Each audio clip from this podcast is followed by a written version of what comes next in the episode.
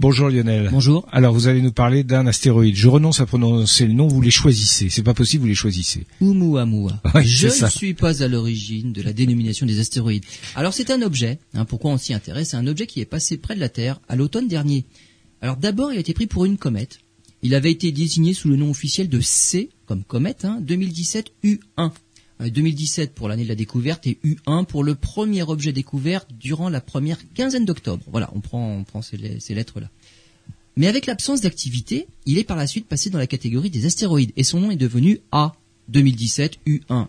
Et finalement, en étudiant plus précisément sa trajectoire, on s'est rendu compte qu'il n'a fait que passer à travers le système solaire. C'est en fait un corps interstellaire avec maintenant, comme initiale, la lettre I comme interstellaire.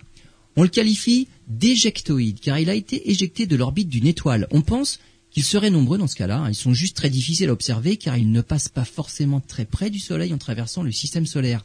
Oumuamua a été découvert alors qu'il était déjà sur le départ en fait, à 30 millions de kilomètres de la Terre.